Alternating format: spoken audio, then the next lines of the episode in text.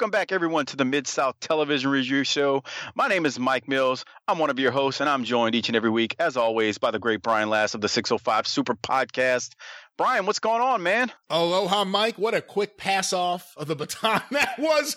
It was just, hi, I'm Mike Mills, and here you go. That was a Boyd Pierce, if there ever was one, here on the Mid South Wrestling Television Review. Mike, I am good. How are you this week? I'm good. Yeah, I just did the Boyd to pass to Cowboy Bill Watts. We're back with our guest announcer, Cowboy Bill Watts, who all the crowd out there, everybody sending in letters and cards to the stations and telling them to to uh, we want to hear from the Cowboy Bill Watts, who's uh who's one of our most popular popular of most popular as they say commentators. So uh, Cowboy, it's all on you, and then I'll just shut up for the rest of the show. How's that sound? Uh, let me tell you something. Boyd has a very calming suit this week a very calming blue and off blue, and oh. maybe there's a yellow that you can't actually tell is a yellow, but everything looks blue. He very much has a very, very calming blue on, Brian. It's it's rather remarkable that he's so toned down this week. It's a nice little powder baby blue. Looks like it might have some stripes in it. Uh, hard to tell with the resolution, but he's definitely calm compared to what we've seen and what we're going to see. Well, this is, I don't know. This is kind of a relatively calm episode. This is the calm before the storm in a lot of ways. We've been teasing it for a while that things are really going to start picking up. And I can actually say starting next week, things really start picking up. This is the calm before the storm, though. You think that's appropriate? You think that's a fair thing to say about this episode? Yeah. I, if you remember when we started and we went and looked at late 81, I said, you know, you got to stick with it for a while through late 81, early 82, because it, you kind of get the feeling like they're successful and they're doing good business, but they're also kind of getting their feet under them in, in many ways. Not not that they needed to get their feet under them because they had plenty of success before that, but there's just some things that are going to be set in motion over the next months now that go down that are are, are big time days in Mid South sports. The show opens Boyd Pierce, no Bill Watts. That's one of the reasons why this show drags a little bit. No Bill Watts. Instead, Ted DiBiase on the microphone. Ted's back in his leather jacket except he's wearing a white v-neck shirt, so he looks a little more like a vagrant than he did last time. But then you realize it's a Lacoste shirt. So, hey, he's got a few bucks. So there's Boyd and Ted opening the show, and let's listen to that open right now. Hello, everybody, and welcome to this week's edition of Mid South Wrestling Television Network. I'm your host, Boyd Pierce. We have lots of exciting action. You're going to see a match Dusty Rhodes as he takes on the Polish Prince Ed Wiskowski. The masked grappler, former North American heavyweight title holder, will be on the card. And the brain busting ex Marine with the unorthodox style, Killer Karl Kox is here, and he's just itching for action. Iron Mike Sharpe, the muscular star, takes on Big Bob Orton Jr. And talk about titles. Listen, the Mississippi heavyweight title holder, Mr. Olympia, takes on the former Louisiana heavyweight champion Bob Roop. It all adds up to great action, and talking about great action, one of the best in the ring, you're going to find out he's one of the best out of the ring. The North American heavyweight title holder, Ted DiBiase, will be my guest commentator. Ted, I know you'll give us the expert knowledge that you possess. Boy, thank you very much, and as always, it's a pleasure to be here with you on Mid South Wrestling. You know, there's a lot going on in the Mid South. There's been a lot of people uh, injured recently at the hands of Skandar Akbar and his one man wrecking crew, as he calls him. And just a little bit of a progress report on those men. My good friend Dick Murdoch, whose uh, ribs were seriously injured, is still injured but recovering. Mike George, who hurt his lower back uh, very severely, is, from what I understand, uh, recovering and under his own home personal physician's care. And then last week, everybody got a chance to, to hear what Ernie Ladd had to say about his uh, injury and that he's he's coming back, and that remains to be seen. As myself personally, I have a North American title defense coming up next week.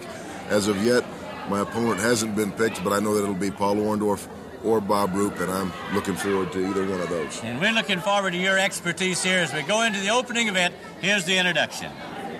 The introduction would have been there, but instead we're coming back to us. And Ted DiBiase on commentary. I must admit, Mike, great wrestler, great promo, a little bit later in his career, but I've never been a fan of him on commentary, whether it's here, whether it's in the WWF in, I think, 94, 95.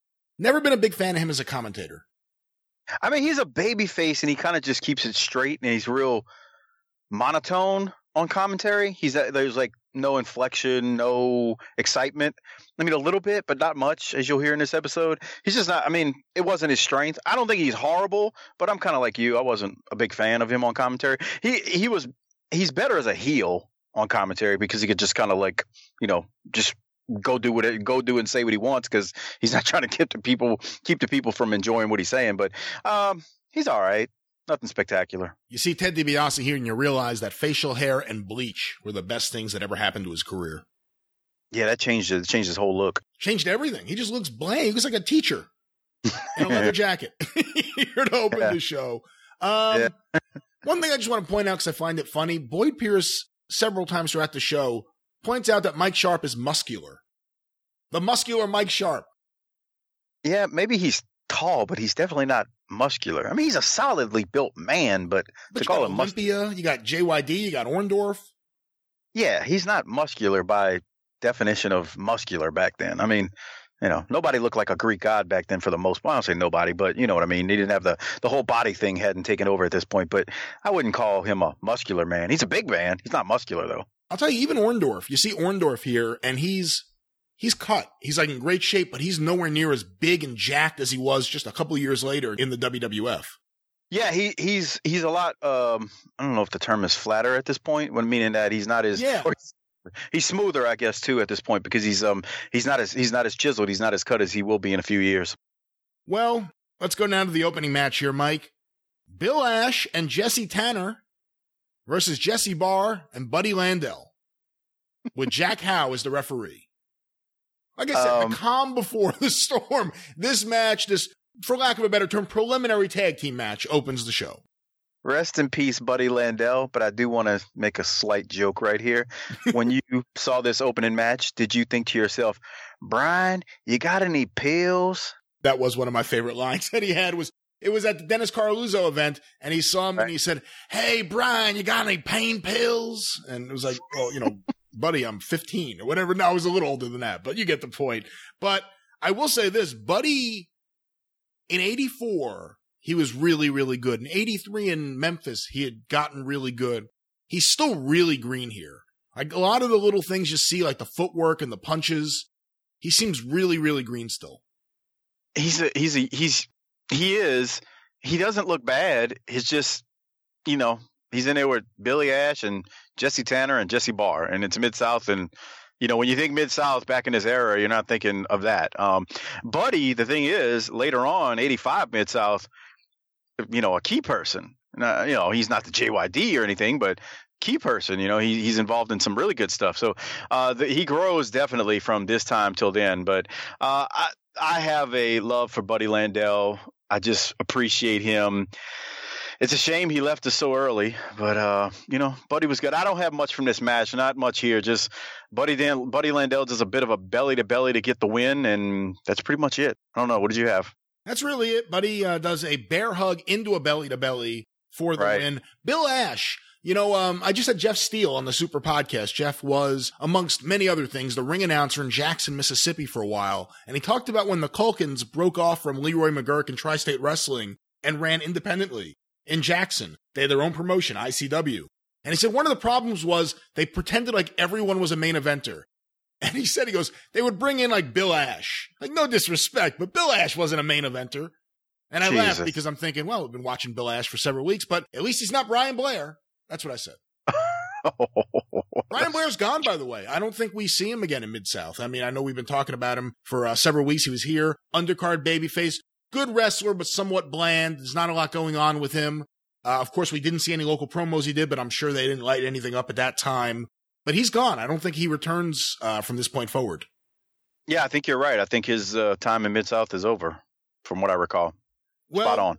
moving on from this match, we get a recap of Dusty Rhodes. Not even a recap. They play the entire match. Yeah. Dusty Rhodes versus Ed Wiskowski from what three weeks ago? It was from February twentieth. Yeah. Yeah, i- they um according to my research it was it was actually taped I guess recorded on February 17th if I'm wrong and it aired like you said on February 20th. But we didn't just get a clip of it. We got the entire match of Dusty and Ed Wiskowski, Brian's favorite wrestler in Mid-South, Ed Wiskowski that is. And I mean since we covered this, I didn't really have anything other than Dusty Rhodes gets the win and Brian's favorite wrestler like I said Ed, over Ed Wiskowski. Yeah. And there's another good example of the turnover. Ed Wiskowski, I don't think we see again either. So a Yeah, lot of these guys, this crew from late 81, early 82, there's a booking change. Something's happening because all of a sudden guys are switching out. Most definitely, and guys are coming in as we we've seen, uh, or you know, I think we think we did an episode with the grappler, like he he came in. So yeah, definitely, we've got a uh, we've got some change.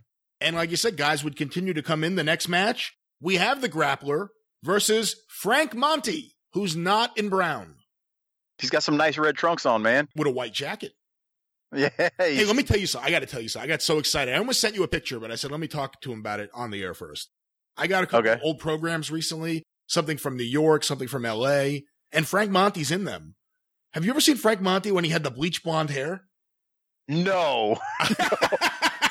I will send you a picture. We will post it so uh, the listeners okay. can hear it too. But you have to see fabulous Frank Monty. And then you're going to be like, how did he end up this little brown wrestler? And he's not black. If anyone thinks I'm being racist, I'm not. He just has brown hair and a brown mustache, and he used to wear brown trunks. Now he's in red. But he was bleach blonde and he's fabulous Frank.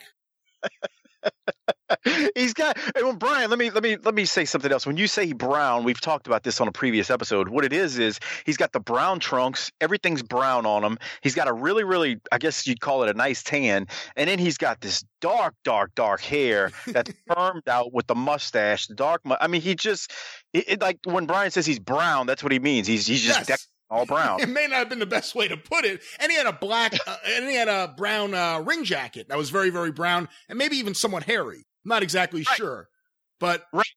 I saw that picture of him as Fabulous Frank. I'm thinking they should have brought Precious Paul back and had him turn Frank Monty into Fabulous Frank.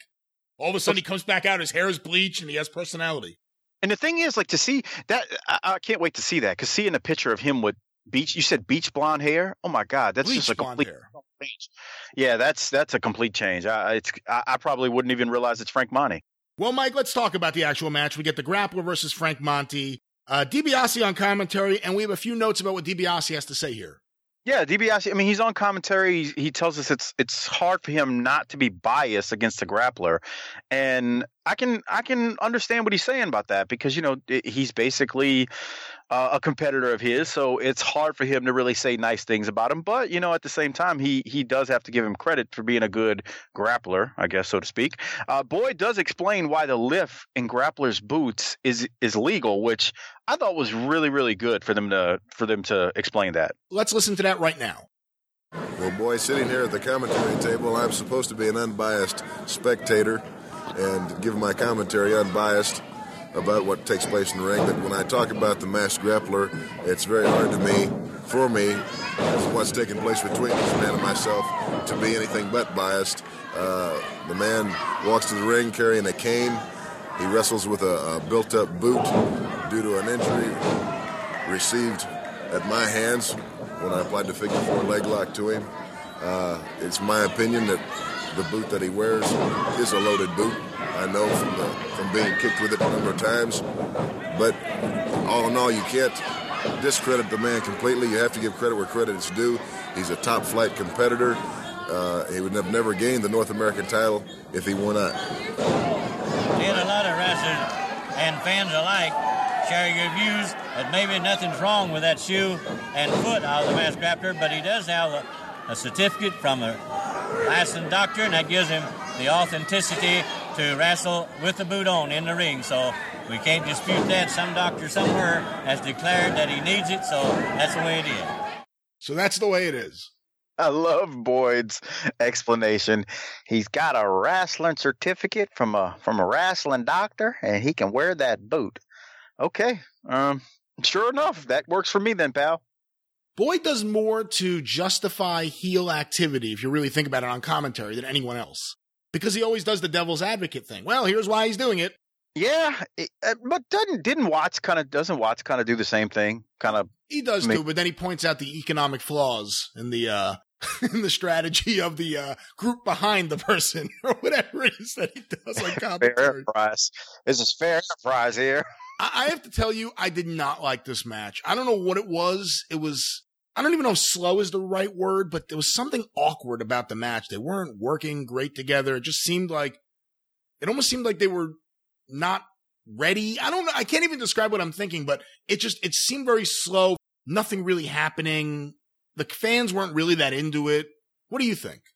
Yeah, I mean it's nothing against Frank Monty here, but I mean we've seen the grappler in, in previous episodes, and you know how excited we were to see him. And um, again, Frank Monty, I'm sure great talent, good talent here, but there's really nothing to. The problem is when you don't when you have a match where there's really no emotional investment in it, it's like a lot of the stuff we see these days where we just can't grasp anything, so we kind of just watch it like almost in a zombie phase where it's just like we're looking at the TV and going, okay, I'm just waiting for something exciting to happen. And it's kind of what happened here. It's just, you know, a match for TV.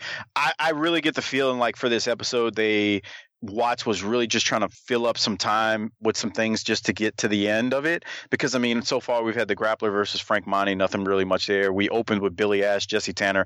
For for God's sake, they showed a, an entire replay of a match from a month ago. So yeah, there's really you know not much here. You know, and then Frank Monty does put up a little bit of resistance, but the grappler wins with like an extended armbar type shoulder breaker. I guess is what I'd call it, and and that was that. But nothing, nothing really much here other than that. Yeah, this is, I believe, the last hour of the television taping, and all the usuals are still there at ringside, so it's not like it's emptied out. But you'll see next week's show is a whole new Mid South in a lot of ways, but this is kind of clearing the deck until we get there. Yeah. So once again, the grappler defeats Frank Monty that's really all there is to say about that. But next, we have Killer Karl Kox returning against Don Serrano. And this is great. Karl Kox comes out. We'll, we'll play this in a second, but the fans are so into him. The girls, the old people, the old people seem to know him or he knows yeah. them. You know, they, you know, goes over to me and whispers something to all of them. But right. everyone loves Karl Kox. But let's, uh, it's a very interesting way he comes out. There's only one guy in all the weeks we've been doing this, Mike, who has had theme music, and that's the Junkyard Dog. That's mm-hmm. going to change because Killer Karl Kox is back in town. Let's play this right now. In the red corner, at 226 pounds, Don Serrano. Hear ye! Hear ye! The court's in session. The court's in session now. Here comes the judge. Here comes the judge. Here comes the judge.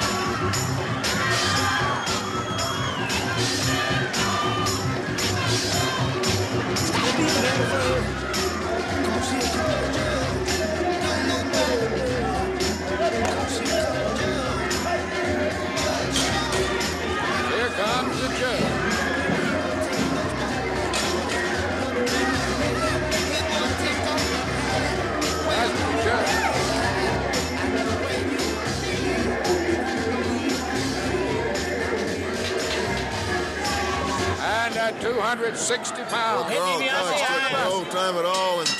Don Serrano, man, definitely does, needs no introduction. It's uh, very obvious to, to everybody and to myself from past experience that uh, Karl Kox, you might say, is not not playing with a full deck. He's got a few screws left, but I'll tell you this, Boyd Pierce, if there was ever a man I wanted in a back alley street fight or brawl, it would be one killer Karl Kox, because as a young rookie in professional wrestling, that man right there taught me what it was all about. Lumps, bumps, and bruises. And right now, having no mercy on Don Serrano, taking a fight right to the man, has come back to the Mid South saying that there's a lot of things going on here and justice needs to be done. And he's showing everybody right now, talking to whoever he does when he looks up to the sky. There he goes for that patented brainbuster hold. This is it. That's got to be it. I know it's all over, Boyd. I've seen him take out many an opponent with that one, two, three. It's all over.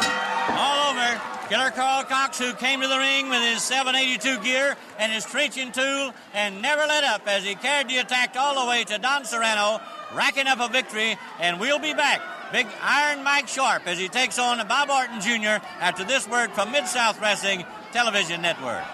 Well, Killer Karl Kox, a triumphant return and that was fun. That was a really fun little match, and the fans were really into it, and it was it was perfect. It was it was perfect for what it needed to be.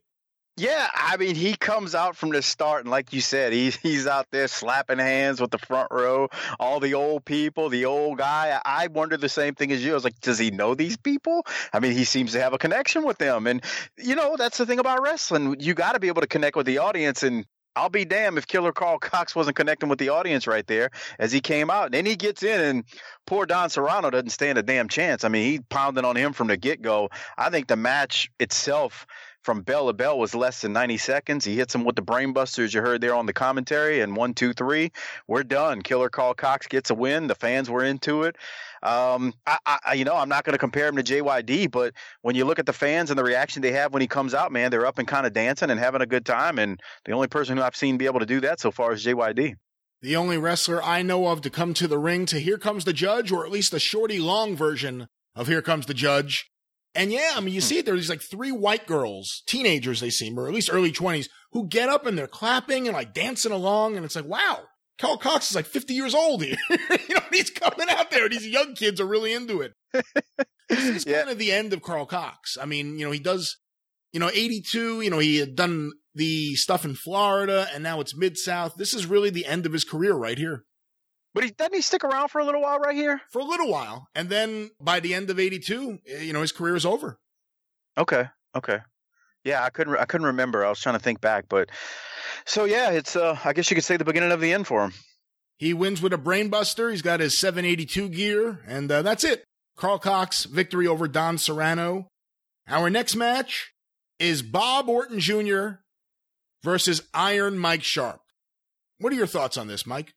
These guys, it's slow. They pound on each other for much of the match, which I would think, you know, was what exactly Watts would want from these two guys. Um, but they, I mean, there's not a lot of high spots. There's a lot of punching and kicking and heavy drop kicks, and uh, they're hitting each other, man. It's a it's a slugfest, I guess, is what I want to say. It's all right. I don't know. I wasn't feeling it. I felt, you know, again, it's easy to judge when you're not in the ring. I felt Bob Orton Jr. was kind of going through the motions.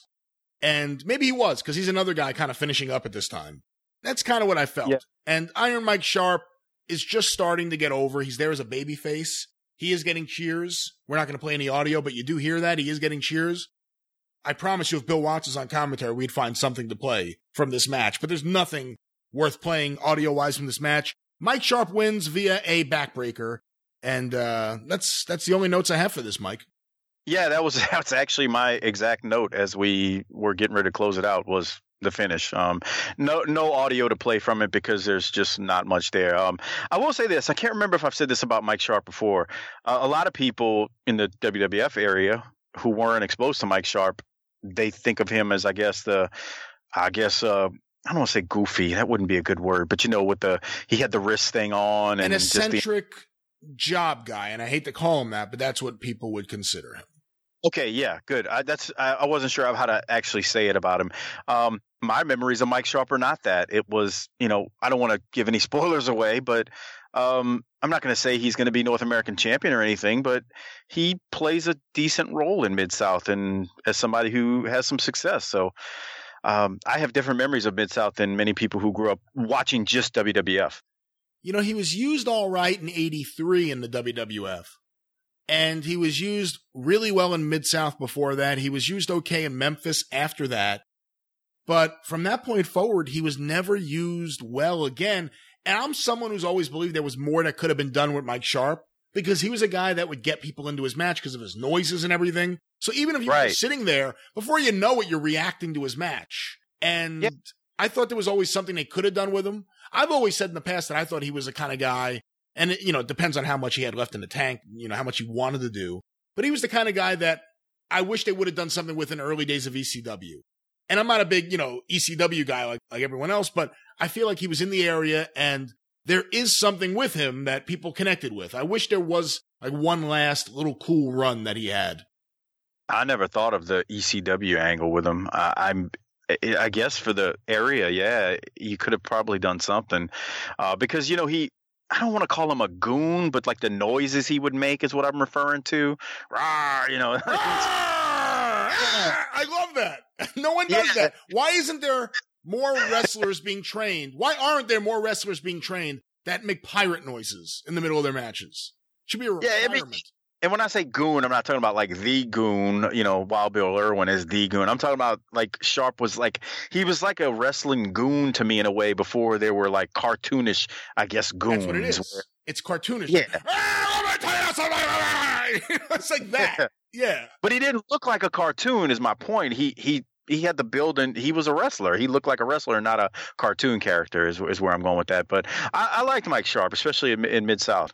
Well, I knew we'd find something to talk about with this match, and there it is. But now, now we're going to move on here, Mike. And now there's a lot. This is where things really start happening in this episode, right here. And this really sets up everything next week and everything that comes after that.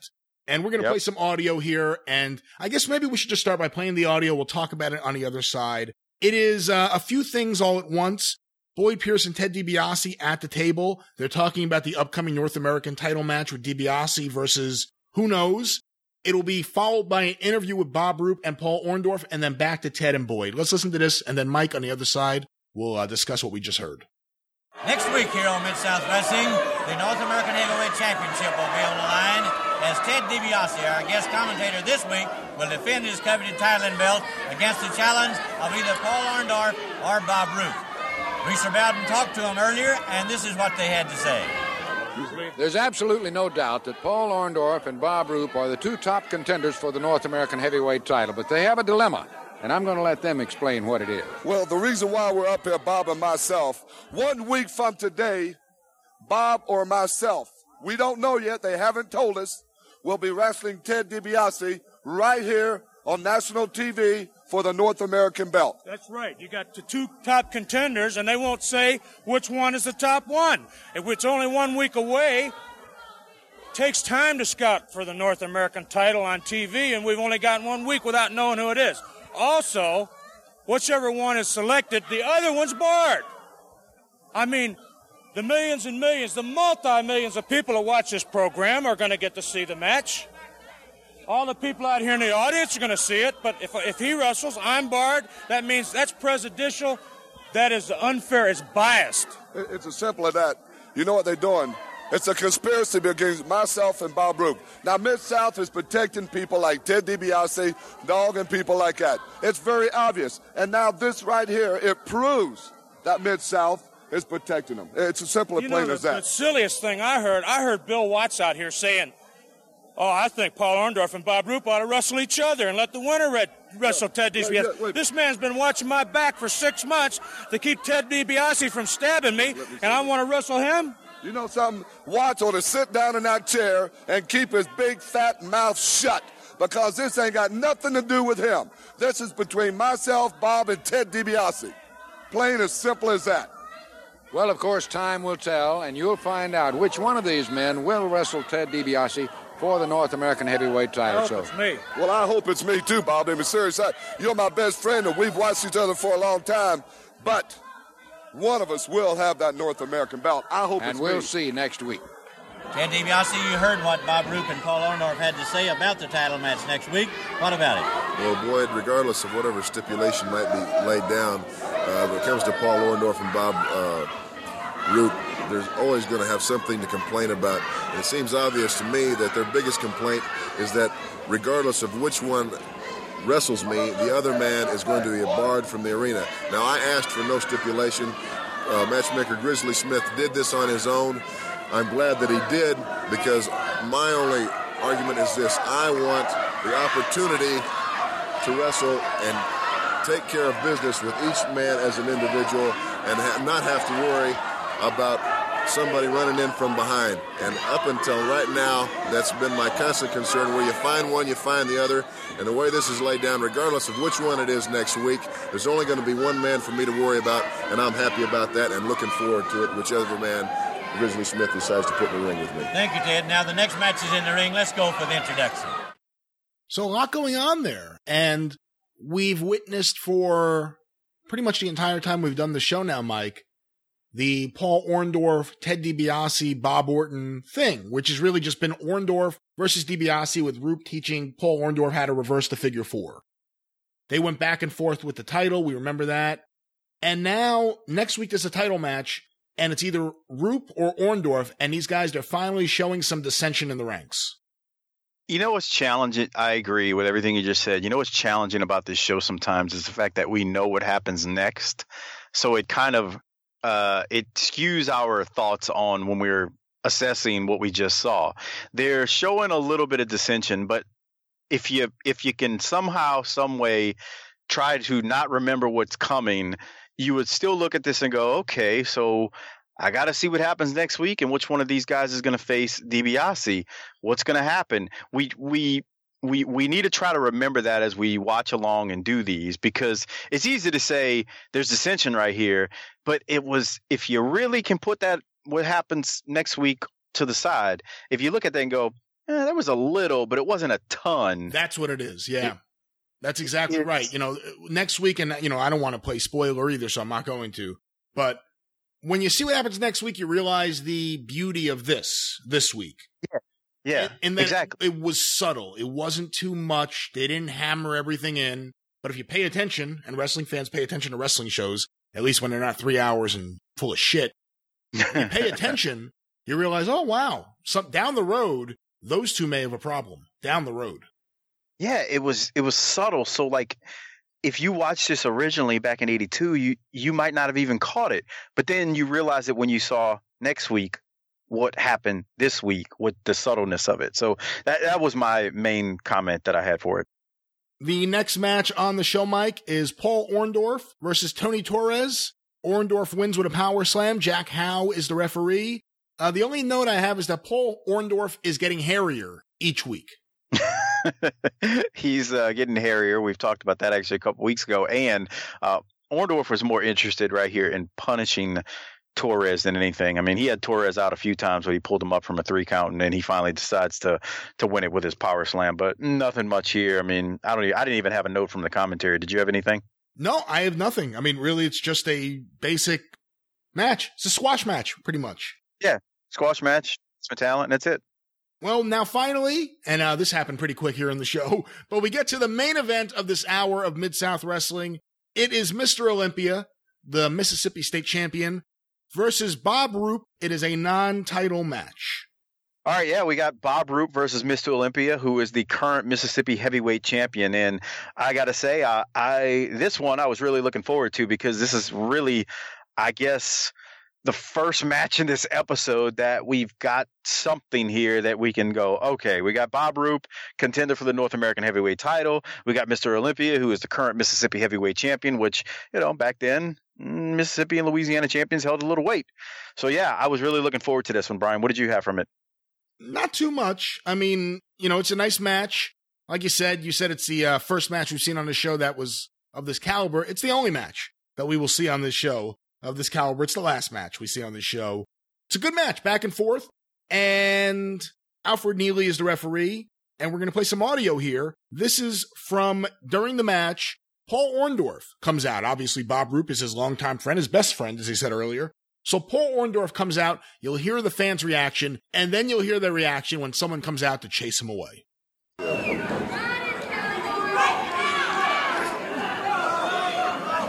And I'm going to pause that for one second, Mike, because I just heard a fan say, ride him cowboy, as Mr. Olympia has Bob Roop in a one legged crab. But I just wanted to stop the tape and play that because I never noticed it before. I heard it too. That was awesome because he's got him in that he's got him in that one leg crab. And he says, ride him cowboy. All right, let's go back to the cowboy. Hold on. Now applying the pressure to Bob Roop's back. Trying to fight out of it. What's this, Boyd? the fans were up no, that's what I said. Just, just like I said, just like I said, Boyd, where you find one, you find the other. Now, Paul Orndorff has no business being at ringside right now. He's just being a menace, and you can you can tell by the look on Mr. Olympia's face, he's looking from one to the other, not knowing what to expect. Now, the people are yelling, screaming. I don't know what they're hollering about just yet. They're up in arms about something. Out of our eyesight. Here comes, here comes Killer Karl Kox. Killer Kox with his trenching tool, his 782 gear, the former Marine. There he goes, giving instructions to Paul Orndorff. He's, He's backing him I tell out. you what, that's probably the smartest retreat that Paul Orndorff has made since he's been in the Mid-South area. Killer Karl Kox, unpredictable as he is, has come back into the Mid-South, saying that there's some cleaning up that need to be done, coming to the ring to the music of Here Comes the Judge, and it looks like he's taking it upon himself to be the judge and jury and possibly the executioner if necessary. Back to Paul Orndorff, all the way back to the dressing room, and coming back to the ring to see that law and order prevails. I Still has that trenching tool in his hand. So Orndorff at ringside, killer Karl Kox comes and chases him away, and DiBiase somewhat awkwardly explains what's going on here. Let me tell you what you don't hear in DiBiase's explanation and what you can't obviously see because you're just listening to this. The great part about that is when Orndorff comes out is Olympia uh, not at first, but then eventually realizes it when he sees Orndorff, and the crowd is reacting to it because they can see Orndorff walking down. Olympia, unlike what they would write in today's wrestling, realizes he's in trouble. So he is constantly moving and circling and looking back and forth between the two heels because he sees Paul Orndorff outside and he, he's got Roop in the ring that he's got to worry about. So he's he's constantly circling and looking both ways, I guess is the best way to say it, so that he doesn't get caught in a bind. Nowadays, the fucking baby face would be made to look like a goddamn fool and turn his back on one or the other completely, and then before you know it, it's some stupid finish. That's not what happened here. Olympia buys the time. Now he doesn't know Karl Kox is coming out. My point is he never stops. He's constantly trying to figure out how the hell am I going to get out of this predicament with these two wild dogs that are circling me. And eventually, Karl Kox comes out and he bought the time he needed, and Karl Kox runs off Orndorff as he's got the entrenching tool and uh, sends Orndorff to the back, and Karl Kox stays out there. But I, I just thought that was perfect. What did you think? I agree with you. And you know, it's interesting watching this, and you see Karl Kox, who's an older guy at this point, not muscular or anything, but it's totally believable that Orndorff would be scared of him.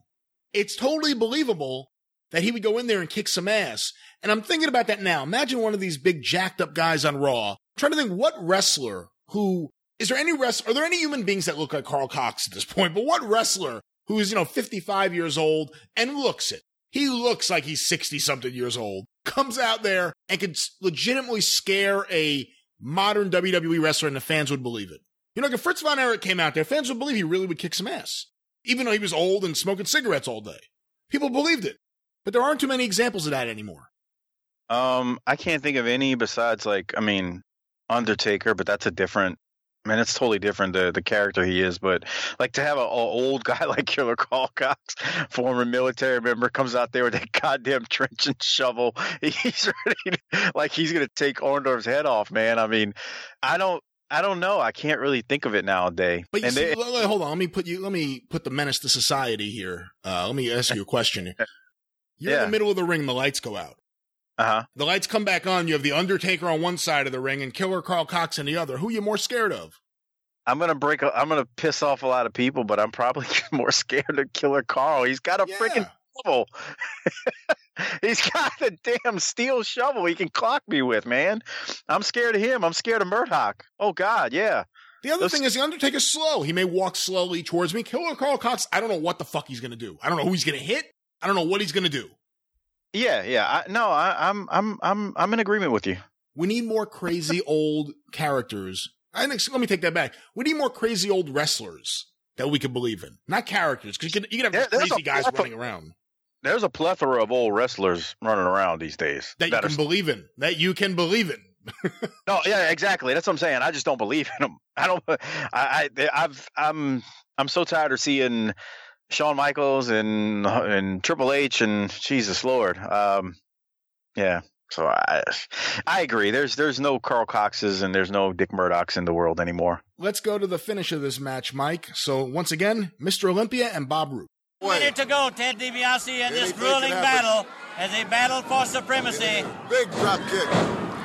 Mr. Olympia got the advantage right now. Going for that pin again. One, two count. Two count, almost. Bob He Roop lacked just one barely second. hanging on. Gaining a victory. He's takes just barely hanging on. Big forearm to the chest. Roop's down. One count, two count. He's out again. He's fighting to hang on now, Boyd. 30 Fastly seconds to run, go, 30 Ted seconds, he's run out of DiBiase. 30 seconds. Next back. week, the North American heavyweight belt on the line. Ted DiBiase Sunset defending could be it again. against either Bob Roop or Paul Orndorff, and the other man that doesn't get the title match will be barred. So it'll be one on one for the North American belt next week. Our time is all gone. We will not have a winner, and I know they're disappointed between Mr. Olympia and Bob Roop. Till then, for our guest commentator, Ted DiBiase, I'm Boyd Pierce thanks for watching, and goodbye, everybody, from Mid South Wrestling Television Network. Oh, there we go. Uh, literally, just went right off the air as the match was ending. And we have another episode of Mid South Wrestling. No finish, something we will get accustomed to, certainly during the UWF years. No finish, the show goes off the air, and next week, the big North American title match. Yeah, the UWF years are something else with the chaos at the end. This, you know how we always get these, you we'll see it next week, these no finishes between, I'll call it two enhancement talents. This, I actually like the fact that we went to a time limit draw, TV time, not time limit draw, TV time expires. There's a difference because you got Roop, who's a contender for the uh, North American title, and you got Olympia, current Mississippi heavyweight champion. I like the fact that these two went to a no finish because I mean, if you think about it, they started uh, they started it with about only seven minutes left in TV time remaining. So, um, you know, so you got you got a contender here and a champion here. I, I'm I was more than fine with the way this thing went because it started to kind of get heated up at the end, but they just ran out of TV time, so it expired. Um, but yeah, no finish, and then we got a lot to look forward to uh, coming next week. Next week is a big change in Mid South Wrestling. We won't get Bill Watts back, but we will get someone else, and it will be a suitable replacement. And like I said, things are going to really be in motion starting next week that are going to propel Mid South throughout 1982. Yeah, absolutely. I mean, I, don't, I, without actually saying who it is and what's happening next week, I just will uh, leave it at what you just said. As we wrap things up, Mike, I want to remind everyone you can hear me on the 605 Super Podcast at 605pod.com or available wherever it is that you find your favorite podcasts, classic wrestling talk and wrestling humor, the 605 Super Podcast. I also want to encourage you to support the Arcadian Vanguard Podcast Network and all of its shows. You can get more information on Twitter at Super Podcast or look for Arcadian Vanguard on Facebook. You can follow me on Twitter at Great Brian Last. And of course, you can follow the 605 Super Podcast on Twitter at 605 Pod. Mike, how can the listeners stay in touch with you and follow Booking the Territory? Hey, please come check us out and give us a listen to Booking the Territory. We do two shows per week. The main show is what we call the NWA Saturday Night Show on TBS, but we also discuss a lot of other topics on that show every single Thursday night. They drop at 7 p.m. Central Time. And then also check out the Smoky Mountain Wrestling Podcast every Sunday night at 7 p.m. Central Time. Uh, two shows a week. We have a lot of fun. It's unprofessional. We, we call ourselves the Unprofessional Wrestling Podcast for a reason. Uh, the language is pretty strong and pretty much anything goes. You can follow me on Twitter at Mike504Saints and come join our Unprofessional Podcast Facebook group at tinyurl.com slash BTTFB group. You can find the show at tinyurl.com slash BTT pod. Come along. It's a fun ride. To date, we have been doing shows now for three and a half years. So, and we started doing the Saturday night shows about two years ago now. In Smoky Mountain, we are Mm, almost two and a half years into the Smoky Mountain run. So it's there is a, a long catalog if you want to dive in and get caught up and have some fun with us. Of course, you could hear us with more Mid South Wrestling Television review next week. But as we close out the show, I'm the great Brian Last. Mike handed things off very quickly at the beginning. I'm going to let him sign off and do the same thing to him right now. Uh, book it.